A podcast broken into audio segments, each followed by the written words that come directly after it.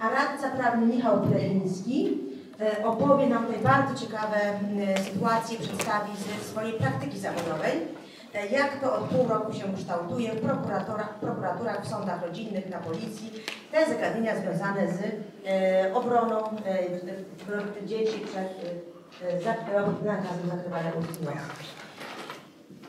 Poproszę pierwszy slajd. Proszę Państwa, podstawowa kwestia. Wy musicie jako rodzice zdać sobie sprawę z tego, że to Wy decydujecie, a nie dyrektor, czy Wasze dziecko zakrywa usta i nos. Wynika to przede wszystkim z kodeksu rodzinnego i opiekuńczego i wynika to również z kodeksu cywilnego. Proszę Państwa, dziecko aż do pełnoletności, czyli do skończenia 18 roku życia, pozostaje pod Waszą władzą rodzicielską. Wy decydujecie, co jest dobre dla dziecka, a co jest dla, dla dziecka złe. Nikt poza Wami, dopóki oczywiście nie krzywdzicie dziecka, nie jest w stanie Wam narzucić, te, e, narzucić pewnego rodzaju narracji, która, która byłaby dla, was, byłaby dla Was wiodąca mm, i w ramach której Wy y, musielibyście się określić, y, czy ten nakaz zas, zasłaniania ust i nosa jest y, mm, prawidłowy, bowiem jeżeli Wy uważacie, że Wasze dziecko z tego powodu cierpi, jeżeli Wy uważacie, że Wasze dziecko nie może oddychać, jeżeli Waszemu dziecku zasłanianie ust i nosa przeszkadza w funkcjonowaniu, to tylko od Waszej woli zależy, czy dziecko będzie usta zakrywać, czy też nie. Do tego, drodzy Państwo, drodzy rodzice, Waszym obowiązkiem jest troszczyć się o fizyczny i duchowy rozwój dziecka. Fizyczny rozwój dziecka to jest taki rozwój, który zapewnia mu wzrastanie e, również w zdrowiu, w dobrej sprawności fizycznej.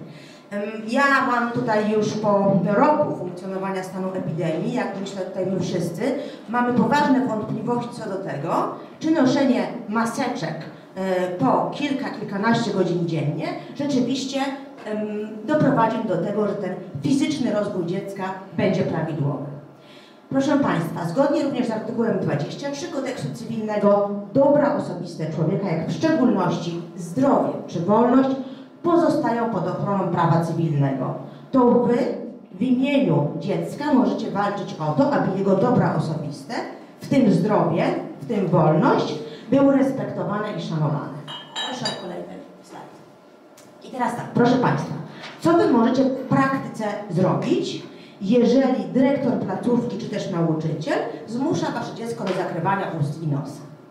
Krok pierwszy, jak widać na slajdzie. Proszę Państwa, nie wystarczy napisanie maila, nie wystarczy rozmowa z dyrekcją, nie wystarczy rozmowa z nauczycielem.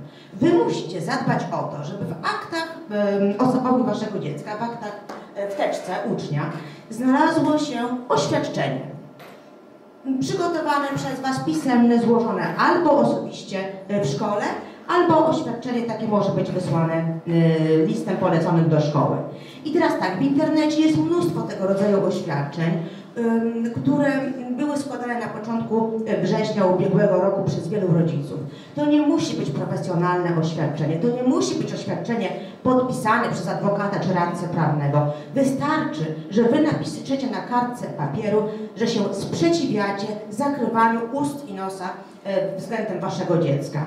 Musicie ten krok poczynić, ponieważ jeżeli wy nie wyartykułujecie tego dosadnie i dobitnie i jeżeli nie będziecie mieć na to dowodu, to wy nie możecie przejść do kolejnych kroków, które mia- mają na celu e, ochronę dziecka przed tym e, narzucaniem mu tego e, pseudoobowiązku. I teraz przejdziemy do kroku drugiego. Krok drugi, proszę Państwa, który jest bardzo ważny, a przez Was pomijany. Proszę Państwa, najważniejsze jest, żebyście Wy w tej całej sytuacji działali wspólnie. Ja od września 2020 roku odebrałam, myślę, około 50-60 telefonów e, z całej Polski i głównym problemem rodziców, którzy sprzeciwiają się temu obowiązku zakrywania, obowiązkowi zakrywania ust i nosa, jest to, że oni się czują kompletnie osamotnieni. Czują się jakby byli jedynymi szaleńcami w szkołach, do których uczestniczą ich dzieci Jakby w ogóle temat był niezauważalny przez innych rodziców, jakby wszyscy machali ręką, że za chwilę sytuacja się skończy i z czego tak naprawdę robić problem. Więc wszyscy, którzy do mnie dzwonią, mówią, co mam zrobić? Co mam zrobić, żeby zachęcić innych rodziców do aktywnego działania? Mam jedną e, sprawę w jednej ze szkół podstawowych e, na Podlasiu, gdzie w jednej szkole zebrały się trzy matki. Zwracam też uwagę Państwu i podkreślam, myślę, że w 90% przypadków rodzicami, którzy się ze mną kontaktują, są matki. E, nie wiem skąd to wynika, być może są e, bardziej zaangażowane, ale e, widzę taką jakby większą tej waleczność po stronie kobiet. Proszę Państwa, pierwszy krok do osiągnięcia sukcesu to przestać być więźniem środowiska, w którym się znajdujesz.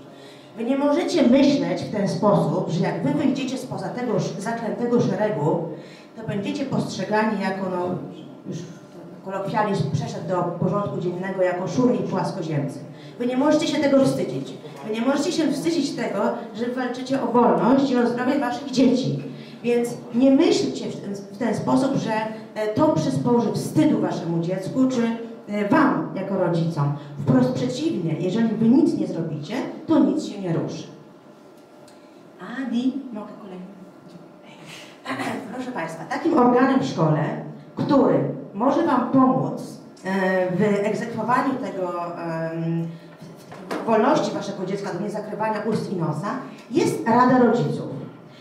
Ja noszę takie wrażenie, że jednak większość z rodziców e, w ogóle nie wie, do czego ten organ służy, a ten organ w istocie rzeczy ma bardzo daleko idące uprawnienia. Przede wszystkim Rada Rodziców ma prawo złożyć do dyrektora szkoły wniosek w każdej możliwej sprawie.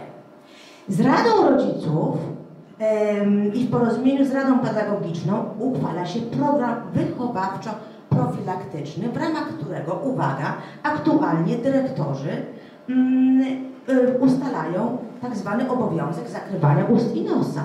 A zatem jeżeli Wy zadbacie o to, żeby nawiązać relacje z mm, członkami mm, Rady Rodziców, to Wasz głos po prostu zostanie y, wyartykułowany. Jeżeli Wy walczycie w pojedynkę i nawet nie wiecie, kto do tej Rady Rodziców y, należy, i w żaden sposób tutaj nie staracie się korzystać z tej funkcji Rady Rodziców, no to, to jakby pomijacie bardzo istotny krok.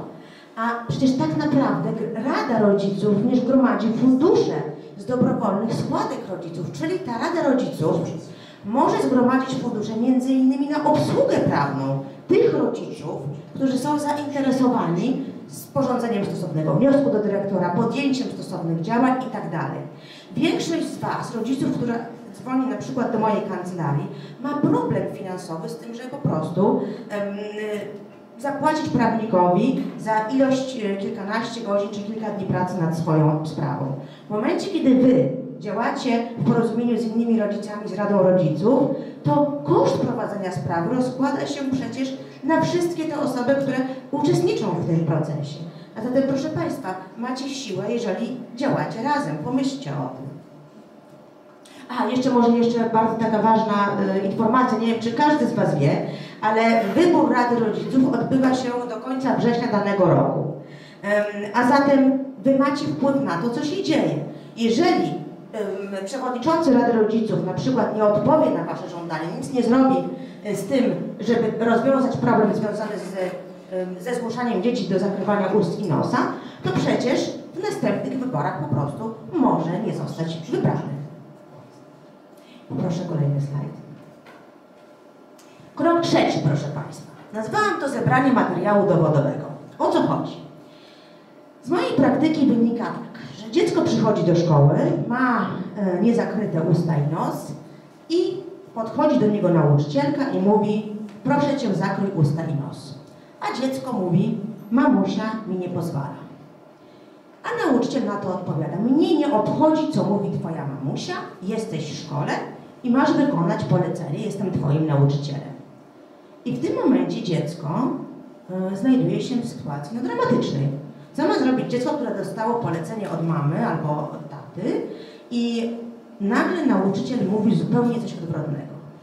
Zdarza się, proszę Państwa, że dzieci są zaprowadzane do pokoju dyrekcji, gdzie jest z nimi przeprowadzona rozmowa dyscyplinująca i gdzie się straszy dzieci obniżeniem na przykład oceny z zachowania za to, że nie mają zakrytych ust i nosa. To są, proszę Państwa, praktyki absolutnie niedopuszczalne. I teraz tak, bardzo ważne jest, żebyście Państwo rozmawiali ze swoimi dziećmi na ten temat. Czyli, jeżeli dziecko wraca ze szkoły zestresowane z tego powodu, opowiada Wam, jak ta sytuacja wyglądała, ważne, żebyście zapisali, kto dziecku w ten sposób uwagę zwrócił, e, e, kiedy zostało to powiedziane. Warto zanotować imię i nazwisko nauczyciela, czy wychowawcy, czy pracownika szkoły, bo to przecież mogła być woźna, inna osoba, która pracuje w szkole. I bardzo ważne jest, żeby jak najdokładniej mm, odwzorować treść tego zdania, które zostało do dziecka powiedziane. Po co? Ponieważ potem, jeżeli Państwo zwrócicie się do prawnika, albo jeżeli sami będziecie pisać wezwanie do zaprzestania tego rodzaju działań względem Waszego dziecka, to Wy musicie powołać się na konkretne okoliczności. Jeżeli Wy się powołacie na to, że Pani Anna W. w dniu 25 września o godzinie 16 po drugiej lekcji powiedziała do Jureczka, żeby zasłonił usta i nos, bo inaczej zrobi krzywdę innym dzieciom, to to jest dowód w sprawie. Jeżeli Wy sobie tego nie zapiszecie, to Wy o tym zapomnicie. A tego rodzaju sformułowania w ewentualnych pismach po prostu uprawdopodobniają to, co Wy mówicie e, i sprawiają również, że nauczyciele zaczynają się pewnego rodzaju z tych mm, e, swoich zachowań obawiać. Ja miałam właśnie taki przypadek, gdzie ja w piśmie wyraźnie wyłuszczyłam, jacy nauczyciele i co powiedzieli i zadzwoniła do naszej kancelarii nauczycielka, domagając się usunięcia jej danych osobowych z mojego pisma, które ja wysłałam do dyrektora. Co to oznacza? Że dyrektor skonsultował treść tego pisma z tą nauczycielką, spytał się o co chodzi w tej sytuacji, czyli zostały podjęte jakieś czynności w tej szkole. I o to nam chodzi, proszę Państwa. Chodzi nam po prostu o to, żeby dzieci, które nie noszą masek, zostały y, pozostawione w spokoju. Kolejny slajd poproszę. Jest, proszę Państwa, krok czwarty. I widzicie Państwo kuratorium oświaty, ja tak specjalnie skreśliłam to kuratorium oświaty. A dlaczego? Ponieważ w wielu przypadkach Państwo zaczynacie właśnie w ten sposób się bronić. To znaczy Wy od razu piszecie pisma do kuratora oświaty albo do prezydenta, burmistrza miasta, do organu nadzorującego szkołę. Z mojej praktyki wynika, że to jest błąd. Żaden kurator oświaty do tej pory nie odpisał, żaden prezydent, żaden burmistrz nie odpisał, żeby zakrywanie ust i nosa było sprzeczne z prawem, albo że w jakikolwiek sposób zostaną podjęte środki, które mają przeciwdziałać przymuszaniu dzieci do zakrywania ust i nosa. Wprost przeciwnie. Jeżeli Wy, drodzy Państwo, kierujecie pismo do kuratora oświaty, to kurator oświaty odpisze Wam, że dyrektor działa w ramach swoich kompetencji yy, i trzeba dbać o zdrowie i życie nas wszystkich i przede wszystkim o życie i zdrowie naszych dzieci. A zatem dajecie tak naprawdę po takim piśmie um, oręż e, dyrektorowi do ręki, a, sam, a wasza sytuacja jest tak naprawdę osłabiona. Proszę Państwa, co trzeba zrobić? W takiej sytuacji najlepiej skierować bezpośrednio do osoby, która waszemu dziecku nakazała zakrywać usta i nos, wezwanie do zaprzestania naruszenia dóbr osobistych, albo jeżeli to zachowanie ma charakter uporczywy, prowadzi do zastraszenia dziecka, możecie spróbować, możecie spróbować złożyć zawiadomienie o popełnieniu wykroczenia lub przestępstwa. Moja rada jest taka, proszę Państwa. Mm, najlepiej takie wezwanie kierować do tej osoby, która takiego naruszenia się dopuściła. Czyli jeżeli takiego naruszenia względem Waszego dziecka dopuszcza się Pani woźna, to Wy kierujecie wezwanie do Pani woźnej. Dlaczego? Ponieważ ta konkretna osoba na swojej skórze, kolokwialnie rzecz mówiąc, odczuje skutki swoich działań. Odczuje to w sposób bezpośredni. Jeżeli Wy skierujecie wezwanie do zaprzestania dóbr osobistych do dyrekcji tejże szkoły, no to już nie będzie tak bezpośrednie odczucie tego skutku, jak w przypadku, kiedy dokładnie do tej pani woźnej czy nauczycielki czy wychowawcy, czy każdego innego pracownika szkoły skierujecie takie wezwanie. Im krótsza droga do tej odpowiedzialności, im mniej rozmyta odpowiedzialność, tym większa skuteczność. Więc dlatego, wracając do tego poprzedniego slajdu, tak ważne jest, żebyście zapisywali imiona, nazwiska osób, które tego rodzaju czynności e, dokonują e, i żebyście właśnie o tym, żeby dzieci dokładnie mówiły, jak ta sytuacja wyglądała.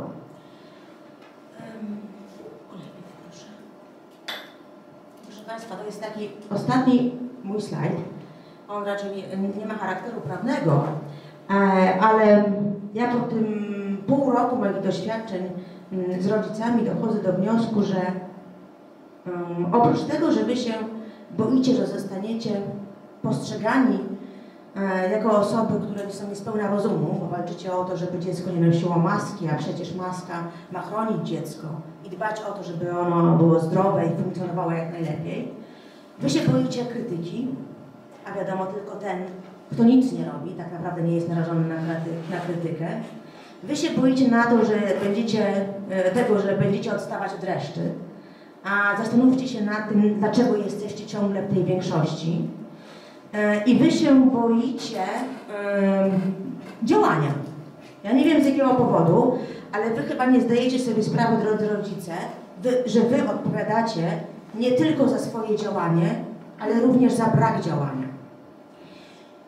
I nie wiem, czy Państwo wszyscy słyszeliście, ale już w naszym kraju pojawiło się kilka pozwów w zeszłych latach skierowanych do sądu od y, dzieci, które już oczywiście dorosły i które skierowały pozwy do, przeciwko swoim rodzicom o tak zwane zmarnowane dzieciństwo.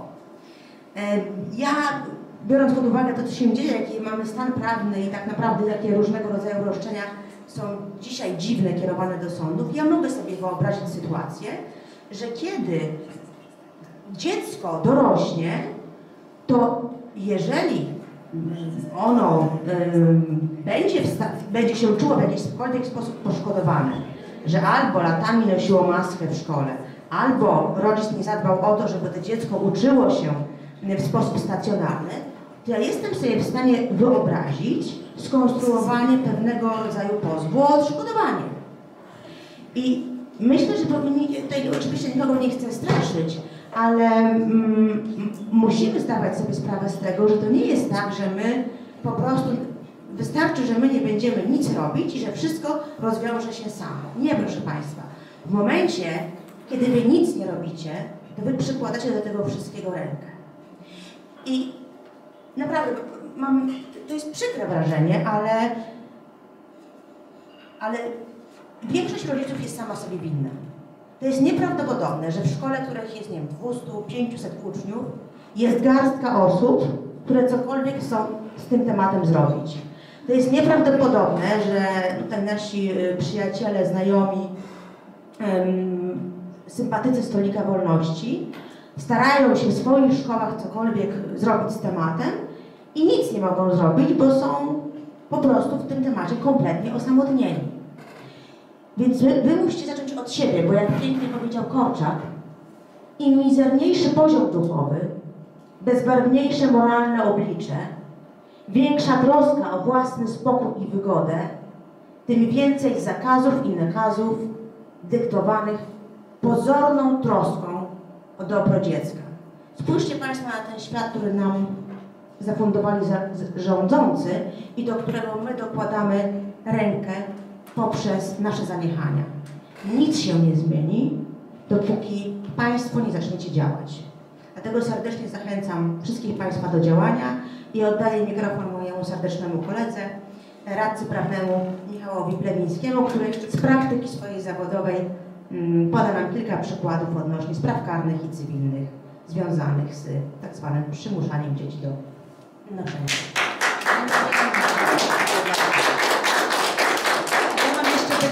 Kwestii formalnej. Padła takie, tutaj usłyszeliśmy, że rodzice mogą składać wezwanie do zaprzestania określonych działań. Y, Jeżeli takie wyzwanie dotyczy pracownika szkoły, czyli pani woźnej, nauczyciela, nie dotyczy bezpośrednio dyrektora, czy trzeba podawać takie informacje do wiadomości dyrektora jako, nadrzęd, jako y, osoby odpowiadającej za pracę szkoły, czy wystarczy do określonej osoby? Absolutnie nie ma takiego obowiązku. Wezwanie może być wysłane do konkretnej osoby. Nikt, żadne przepisy prawa nie obligują do tego, żeby te wezwanie było wysłane do dyrektora. Tak jak powiedziałam, uważam, że to jest najszybsze, najlepsze rozwiązanie. Najlepiej jeszcze było wysłać takie wezwanie na adres domowy nauczyciela oczywiście, czy pracownika szkoły, o ile jest nam znany. Bardzo dziękuję. Prosimy pana mecenasa. Pana radcę prawnego, przepraszam. To samo. To samo. E, Dziękuję bardzo za zaproszenie i za miłą zapowiedź. E, Ja sobie może usiądę, bo akurat będę musiał się posiłkować troszkę pismami, które tutaj składaliśmy, żeby było tak nieco bardziej interaktywnie. Okej, jeszcze chwilkę, tutaj sobie zostawię fajny tablecik. Mikrofon poprosimy blisko. Oczywiście. Ja zawsze mam problem z mikrofonem. Pomóc. Możesz trzymać? Może trzymać. E, nie, spokojnie. E, zawsze na rozprawie pierwsze słowo e, sędziego do mnie to było proszę kierować powiedzieć do mikrofonu. E, Więc tak, tutaj już e, pani mecenas Gideon i pani mecenas Bednarczyk e, zrobił wstęp, jeżeli chodzi o przepisy, więc nie będę was katował artykułami i tak dalej, bo to troszkę bez sensu, żeby powtarzać razie to samo. Jakie mieliśmy sprawy związane z ewentualną odpowiedzialnością dyrektorów? Proszę Państwa, dyrektorzy mają jakby taką podwójną odpowiedzialność, zarówno na gruncie prawa cywilnego, na gruncie prawa administracyjnego i na gruncie prawa karnego. Na temat odpowiedzialności na gruncie prawa administracyjnego to się może nie będę tutaj za bardzo mm, rozpływał, ale generalnie chodzi o artykuł e, 69 prawa światowego, zgodnie z którym w wypadku rażących naruszenia prawa przez dyrektora może zostać odwołany przez e, organ nadzorujący daną placówkę oświatową skutkiem natychmiastowym. E, No proszę Państwa, ale żeby do tego doszło, no to wiadomo, muszą być najpierw jakieś dowody. E, Przypominam, że dyrektor e, placówki oświatowej jest funkcjonariuszem publicznym. E, Między innymi w związku z tym podlega również odpowiedzialności takiej samej jak właśnie funkcjonariusz publiczny, czyli między innymi podlega chociażby odpowiedzialności z artykułu 231 kodeksu karnego. Przypomnijmy może tam jego dyspozycję, jak to jest, jak brzmi. Zgodnie z artykułem 237 kodeksu karnego funkcjonariusz publiczny, który przekraczając swoje uprawnienia lub nie dopełniając obowiązków, działa na szkodę interesu publicznego lub prywatnego. I to jest właśnie tutaj słowo klucz. Lub prywatnego, czyli tutaj zrobiony może być interes rodzica, jak i interes tego małoletniego e, dziecka, nad którym po prostu rodzic sprawuje władzę rodzicielską. I tam podlega każdy pozew wolności i tak dalej, nie? E, To już jest e, istotne. E, O co chodzi? To jest akurat drastyczny przykład, e, że w wypadku jakichś takich naruszania prawa, szykanowania dziecka, wyzywania go, wzywania na dywanik, e, ewentualnie nawet używania siły fizycznej, czyli naruszenia nietykalności, to również można stosować taki artykuł względem dyrektora. Oczywiście to jest skrajny przykład. Do tej pory przyznam się Wam, że jeszcze z tego działania nie skorzystaliśmy. Aż do takich ekscesów to nie dochodziło. Wykorzystywaliśmy e, tutaj głównie roszczenia na gruncie prawa cywilnego, no jako że nam dają najwięcej opcji, najwięcej możliwości. Natomiast oczywiście w naszych wezwaniach, w naszych wystąpieniach wspominaliśmy dyrektorowi o istnieniu tego artykułu, żeby pamiętał. Oczywiście to nie było grożenie to karną, tylko wska- wskazaliśmy, że dyrektor również może odpowiadać na gruncie tego artykułu i należy tego przestrzegać. Również dyrektor jako pracodawca, jako e, swoich pracowników, nauczycieli czy tam woźnych, na gruncie artykułu 120 kodeksu pracy ponosi za nich odpowiedzialność. No chyba, że oczywiście działania takiego woźny, takiego pracownika to była jego wewnętrzna inicjatywa. Zatem, proszę Państwa, e, przechodzimy do dalszego punktu e, tego naszego etapu. E, mieliśmy taką sprawę. E, Generalnie, e, oczywiście nie będziemy podawali tutaj nazwisk e, miasta ani województw, żeby nie było identyfikacji tutaj żadnych. Tak ogólnie zgłosił się do nas rodzic, ojciec, nawiązanie do pani mecenas Gideon tym razem, e, w związku z tym, że e, jego e, córka, jego dziecko było no, szykanowane przez dyrektora szkoły. Była wielokrotnie wzywana na dywanik.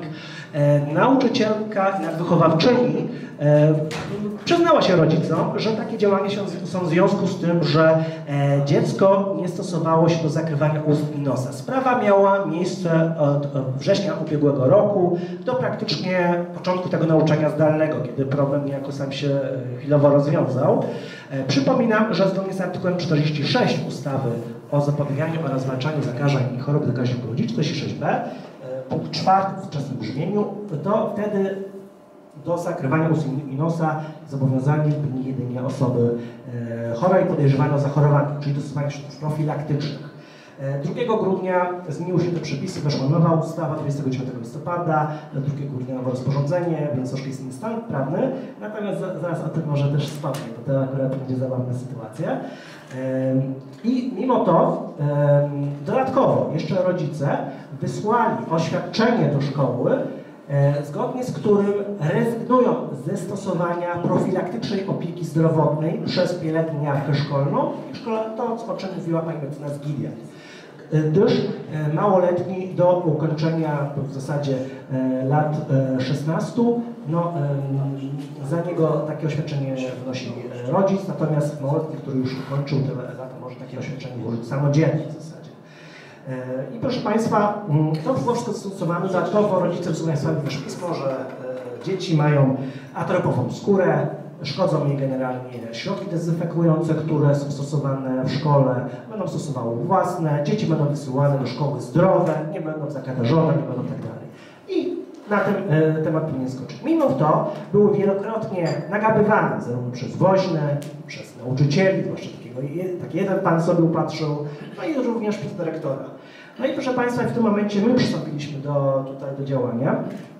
Wystąpiliśmy e, jako pełnomocnik akurat tutaj dziecka i wskazaliśmy no przede wszystkim e, takie wezwanie do zaprzestania naruszeń dóbr osobistych. E, Proszę Państwa, zgodnie z artykułem 24 Kodeksu Cywilnego, jeżeli takie dobra osobiste dziecka tutaj zostają naruszone, możemy wezwać osobę odpowiedzialną, tutaj w tym miejscu był dyrektor szkoły, bo się już nie rozrabialiśmy.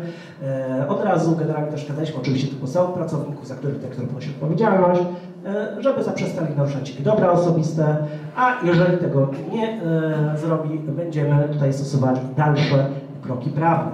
Wskazaliśmy również na treść artykułu 92 i 95 kodeksu rodzinnego i opiekuńczego, zgodnie z którym e, władzę rodzicielską nad dzieckiem sprawują rodzice. I e, w ramach wykonywania władzy rodzicielskiej rodzice mogą dziecku dawać polecenia. Proszę Państwa, to są normy o rangi no nie tyle ustawowej, co kodeksowej. One są dużo ważniejsze niż jakiś statut szkoły czy polecenia e, nauczyciela. E, Tutaj, jeżeli w przypadku takiej kolizji norm pomiędzy poleceniem nauczyciela czy dyrektora, że zostanie wymierzone zachowanie i tak dalej, nie można karać dziecka za to, że stosuje się do polecenia rodzica. To jest, e, to jest proszę Państwa, to ma akurat normę ustawową. Trzeba robić inne rzeczy. E, Tutaj oczywiście dodatkowo w naszym wezwaniu wskazaliśmy również naruszenie artykułu 32 Konstytucji RP standardowo, czyli zakaz dyskryminacji jakichkolwiek przyczyn, a także e, naruszenie artykułu, e, proszę Państwa, to był, e, muszę sobie zrzucić okiem do mojego pisma, bo już e, akurat niestety nie pamiętam wszystkich artykułów, tak jak to mamy e, około, to było około, przepraszam, to było chyba około artykułu 80 czy 90, czyli e, uprawnienia e, prawa rodziców do wychowywania swoich dzieci zgodnie z własnymi przekonaniami, religią i tak. E, Co również tutaj dyrektor niestety e, naruszył e, swoim zachowaniem. E, No proszę Państwa, efekt był taki, że szykany się skończyły. I to pismo wystarczyło. O dziwo, e, dzieci chodziły dalej bez maseczki, e, woźna nie zwracała uwagi, e, pan e, nauczyciel, który był dosyć e, aktywny w tym temacie, również odpuścił. No i myśleliśmy, że temat jest zakończony, ale nie. Bo tutaj pani dyrektor była zawzięta, wierzyła, że istnieją wytyczne. Wiadomo, wytyczne są wyżej niż konstytucja, niż prawa rodziców, prawa dzieci i tak dalej. Ona się tych wytycznych będzie trzymała i będzie broniła niepodległości. No generalnie, e, co prawda tutaj wskazujemy, że również są wytyczne e, zalecenia Głównego Inspektora Sanitarnego, zgodnie z artykułem 8a ustawy o Państwowej Inspekcji Sanitarnej. I zgodnie z którym te zalecenia no, są obowiązujące na całą obszarze Rzeczypospolitej Polskiej. Natomiast ten przepis jest bez żadnej sankcji. Czyli jeżeli sobie olejemy te zalecenia, no to nic się nie dzieje. To po prostu sobie może e, wydawać. Natomiast e, jedynie obywatele mają obowiązek znać to, co jest opublikowane w Dzienniku Ustaw. Zatem, skoro gdzieś e, takie zalecenia sobie GIS wydaje na jakiejś tam stronie internetowej czy jakiejś konferencji prasowej, albo puści tweeta, to nie jest, proszę Państwa, prawo. To, co mówi jakiś minister sobie na konferencji czy wywiadzie, to nie jest prawo. I e, tutaj e, tego się stosujemy. No niestety poszło ciąg dalszy, bo pani dyrektor wezwała pewnego pięknego dnia policję do szkoły. Zgodnie z i e, tutaj e, oznajmiła e, funkcjonariuszowi, że dzieci przejawiają tutaj bardzo wysoką demoralizację, nie noszą masek, się nie stosują, są niegrzeczne. Generalnie dzieci by miały wzorową opinię od wychowawczyni i tak dalej, świadectwo z czerwonym paskiem. Mało tego. No i cóż, po takim wezwaniu, no to co jeden funkcjonariusz mógł zrobić, taki młodszy aspirant, no, kazali mu, no to poszedł. E, Poszedł do komendanta pewnie, no i komendant mówi, no słuchaj, masz iść tam do tego e, adresu, do tego domu, sprawdzić, co tam się dzieje, czy tam faktycznie tam jest tak źle. A, wracając mało tego, e, pani dyrektor zabroniła chodzić dzieciom do szkoły, jeżeli będą chodziły nie nosić maskach. I to jest akurat było bardzo fajne, bo mieliśmy na to nagranie akurat detektywne, nie? Więc no, tutaj też również wykorzystaliśmy w innej tam sprawie, przy, przy okazji, która była cią, cią, ciągiem dalszym tego. E, no i cóż, e, no, funkcjonariusz przyszedł, oczywiście ładnie grzecznie, tutaj e, ojciec zaprosił, wyjaśnił jaka jest sytuacja, zrozumienie. No i zobaczył, że nie dzieje się nic złego, to po prostu no, wrócił na posterunek, sporządził jedynie notatkę służbową. No niestety jego przełożony komendant stwierdził, że no, trzeba tutaj pójść do sądu rodzinnego w związku z podejrzeniem demoralizacji dzieci i sprawa toczyła się przed sądem rodzinnym. I oprócz wizyty pana policjanta była dodatkowo wizyta kuratora, oczywiście sądowego, bo musiała sprawdzić, czy e, dzieciom się dzieje krzywda po takiej notatce, na przykład policja wezwana do szkoły, e, no i trzeba było coś z tym zrobić. E, No, oczywiście my w tym momencie szybko zareagowaliśmy, bo praktycznie e, następnego dnia był złożony wywiad kuratora sądowego, już było złożone pełnomocnictwo kancelarii do akt, oczywiście sami jechaliśmy, było troszkę daleko, e, skorzystaliśmy z pomocy lokalnego ad- adwokata i wykonano fotokopię sprawy. Opinia była wzorowa, proszę Państwa, pani kurator była oczywiście zachwycona tymi dziećmi, więc tutaj żadnych przejawów demoralizacji nie było. E, Oczywiście sprawa została umorzona przez sąd rodziny z oczywistych względów. Nie wszczynać postępowania sprawy, ale sąd e, nie wyznaczył żadnej rozprawy, nic dalej, bo to po prostu było oczywiście bezzasadne.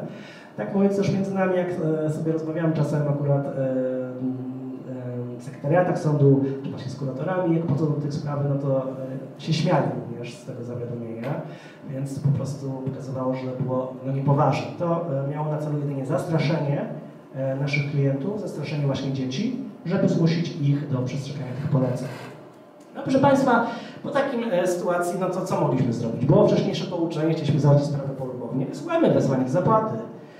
E, I proszę Państwa, zgodnie z wysłaniem zapłaty, e, no tutaj się już nie poteczkowaliśmy, bezpośrednio na dyrek, panią dyrektor szkoły poszło, no bo jednak e, dotyczyła tych naruszeń.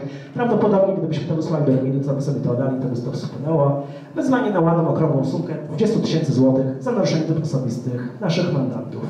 E, Mieliśmy tutaj zarówno pełnomocnictwo udzielone przez rodziców w imieniu dziecka, bo rodzic musi reprezentować, było e, wysłane, ale również było bezpośrednie pełnomocnictwo do rodziców, gdyż no, takie wizyty, nękanie przez policję, kuratora sądowego, no, naraziło ich na stres i dodatkowo jeszcze w okresie przedświątecznym, no to jednak tutaj zaburzyło prawo do życia rodzinnego.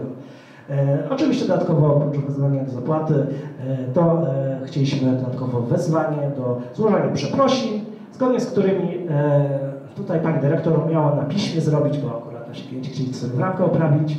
Przepraszam, e, tutaj nazwiska, za moje zachowanie i naruszenie dóbr osobistych państwa i tak dalej, polegające na naruszeniu ich godności oraz należnych im konstytucyjnych praw do wychowania dzieci zgodnie z własnymi przekonaniami i próbami podważenia przeze mnie ich władz rodzicielskich nad małoletnimi.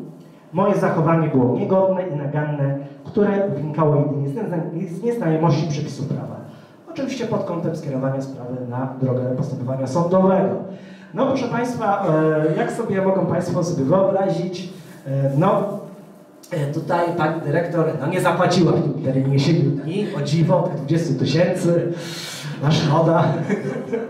Więc e, no tutaj złożyliśmy oczywiście już pozew, bo e, oprócz 20 tysięcy nie było również ani przeprosin, mało tego, opisałem oczywiście to pismo, się wyparła tego i tak dalej. To pismo widać, że już było napisane z pomocą prawnika, bo jednak odbiegało od jej pomocy, czyli jest takie standardowo sztampowe na zasadzie nie uznaje państwa roszczeń. No i proszę Państwa, został złożony oczywiście tutaj pozew, e, tutaj do Sądu Rejonowego tam Ministerstwa Mieszkania. Mieliśmy dwa roszczenia o e, usłanie tych przeprosin. Dodatkowo rozszerzyliśmy, żeby było również na stronie internetowej szkoły. A jak?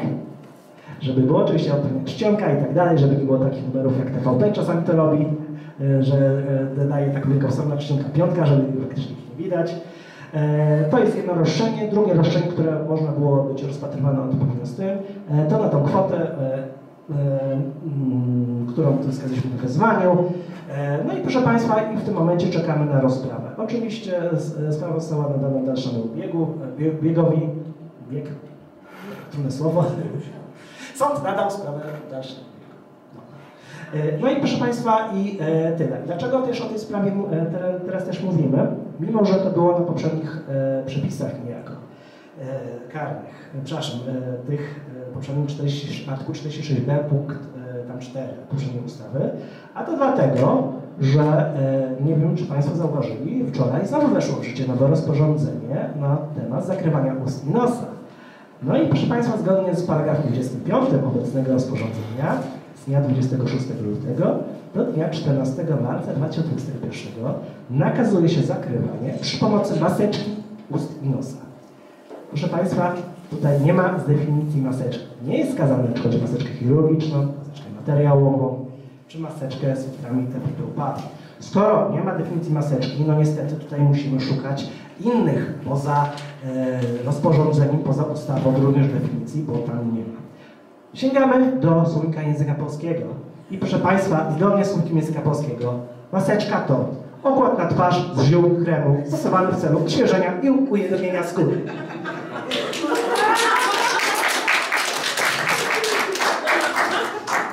No oczywiście możemy tutaj, spróbujmy uratować tego ustawodawcę, jest niby maska, ale skoro mówił o maseczce, no to ja, e, proszę Państwa, stosujemy tutaj definicję z rozporządzenia, chodzi o maseczkę. E, No przypominam również e, tutaj zasadami, e, tutaj skoro mamy przepis tutaj dodatkowo gwarantują to przepisami wy, wykroczeniowymi, więc stosujemy jednak tą wykładnię no, korzystniejszą dla tego naszego obwinionego, tutaj oskarżonego, więc no tutaj prawdopodobnie w, w takim brzmieniu no, to tutaj się nie, do 14 marca, e, od 27 do 14 marca będzie dosyć zabawnie, jeżeli chodzi o tę sprawę. E, A wystarczyłoby, żeby zastosować troszkę inną definicję, albo inaczej zredagowali ten przepis, o czym nawet mówimy w innym materiale, bo e, tutaj rząd mógł określić, Nie że podpowiadajmy im, co mają chodzi. A tam. Ja tam, ja, ja tam uważam, że i tak się nie zrewidują, biorąc pod uwagę, że im zajęło nowelizacja ustawy jakieś 8 miesięcy, 9 miesięcy z rozporządzeniem, no to ich możliwości tutaj nie są zbyt duże. O, proszę Państwa, mówiliśmy też o odpowiedzialności właśnie karnej. E, Czego my nie stosowaliśmy? Nie robiliśmy e, tego 261 kodeksu karnego, a stosowaliśmy inny przepis a propos wezwania policjanta przez Panią Dyrektor e, i zakłócenia tutaj spokoju naszych klientów. Artykuł 51 kodeksu wykroczeń. Kto krzykiem, hałasem, alarmem lub innym wybrykiem zakłóca spokój, porządek publiczny, spoczynek nocny albo wywołuje zgłoszenie niespółczne. Proszę Państwa, e, działanie tej pani dyrektor podjęła alarm tutaj, że tutaj dzieje się normalizacja, krzywda, no i jednak wyszło, okazało się, że nieprawda. Ja wypełnia dyspozycję tego przepisu e, artykułu 51 kodeksu wykroczeń. Oczywiście złożyliśmy zawiadomienie o, o popełnieniu wykroczenia, jeżeli popełnieniu wykroczenia sprawa jest w toku, bo tutaj e, nie zostało od razu z automatu to umorzone. Tutaj oczywiście tutaj e, policja, nasz zalecy prokurator miał do tego prawo, a będzie teraz przesłuchanie, czyli sprawa jest rozwojowa. Ale sprawdźmy też, a propos, żeby Państwa też nie wstawić na minę, jak wygląda ten nowy artykuł 116 kodeksu wykroczeń, 116 paragraf 1a. E, Tutaj e, brakowało tak naprawdę od 29 listopada do 2 grudnia jedynie rozporządzenia, natomiast 1 grudnia już zostało to rozporządzenie zrobione, więc na podstawie od 2 grudnia, e, w zasadzie do wczoraj, można było karać takie osoby. Teraz wystarczy, że się oświadczy, że nałożyło maseczkę rano. przygoleniu. E, Kto dalej, paragraf e, 116, paragraf 1a. Kto nie przestrzega zakazów i nakazów, ograniczeń i obowiązków określonych w przepisach o zapobieganiu oraz zwalczaniu zakażeń chorób ludzi, podlega karze grzewnym tiruliru, nie? Co było? E, Dodatkowo paragraf drugi. Tej samej karze podlega kto sprawując pieczę nad osobą małoletnią lub bezdomną, a propos dzieci, nie dopełnia obowiązku spowodowania, aby e, ta osoba stosowała się do określonych właśnie wytycznych e, nakazów i zakazów w paragrafie 1a. E, I tutaj na podstawie tego wskazuje to e, ten artykuł, że moż, nie można karać dzieci, na przykład takim nad dziecko, które, e, które ukończyło, nie w zasadzie które ukończyło lat 17, to już może podlegać czyimś za wykroczenie, ale no wiadomo, że tutaj wiadomo, nie można karać dzieci, natomiast można byłoby ukarać rodziców teoretycznie. Natomiast tutaj ciągle jest ten przepis dosyć taki blankietowy i jeszcze nie wiemy, jak sądy będą podchodziły do karania takich osób. Aktualnie zrobiliśmy takie projekty na temat pomocy prawnej e, osobom właśnie takim, które mogą być ukarane właśnie za właśnie wykrywanie usinosa. Natomiast w przypadku dzieci, które mają przeciwwskazania zdrowotne, ewentualnie e, rodzice nawet mogliby im napisać takie oświadczenie, że mają problem e, z zakrywaniem ust i nosa, bo, bo mama zakazała. To też jest tak naprawdę możliwe. No, mam, no tak, no mam, dziecko ma trudności z samodzielnym zakrywaniem ust i nosa, ponieważ rodzic tego zakazał. To są trudności z samodzielnym zakrywaniem ust i nosa. Więc e, zobaczymy, jak do tego będą e, sądy podchodzić. E, teoretycznie mm, odpowiedzialnością e, za to jedynie należy się rodzic, natomiast no, rodzic zawsze może podjąć tą skuteczną tutaj obronę. Więc e, tutaj nawet jeżeli chodzi o te sprawy dotyczące ewentualnej demoralizacji dzieci, jak wskazuje tutaj kazus, e, ten przykład, który mieliśmy, no sądy do tego podchodzą e, dosyć dużym rozbawieniem. Jeżeli dziecko ma odpowiednie warunki w domu, zapewniony odpowiedni pokój do nauki, jest zadbane, dobrze ubrane, dobrze odżywione, no nie wykazuje tych demoralizacji, czyli nie wiem, nie, nie pali, nie pije, nie przeklina, no to sądy nie będą miały takie postępowania, będą to od razu umarzane, bez, bez rozprawy tutaj. Nie, nie trzeba mieć e, mm, przeprowadzić postępowania dowodowego, żeby dojść do takiego wniosku. No i proszę Państwa, no generalnie tak w skrócie to tyle. Jeżeli macie jakieś pytania, to możemy zrobić taką sesję Q&A, pytania odpowiedzi. Jeżeli nie, to ja wtedy e, kończę na tym swoim wystąpienie. No i bardzo dziękuję za wysłuchanie.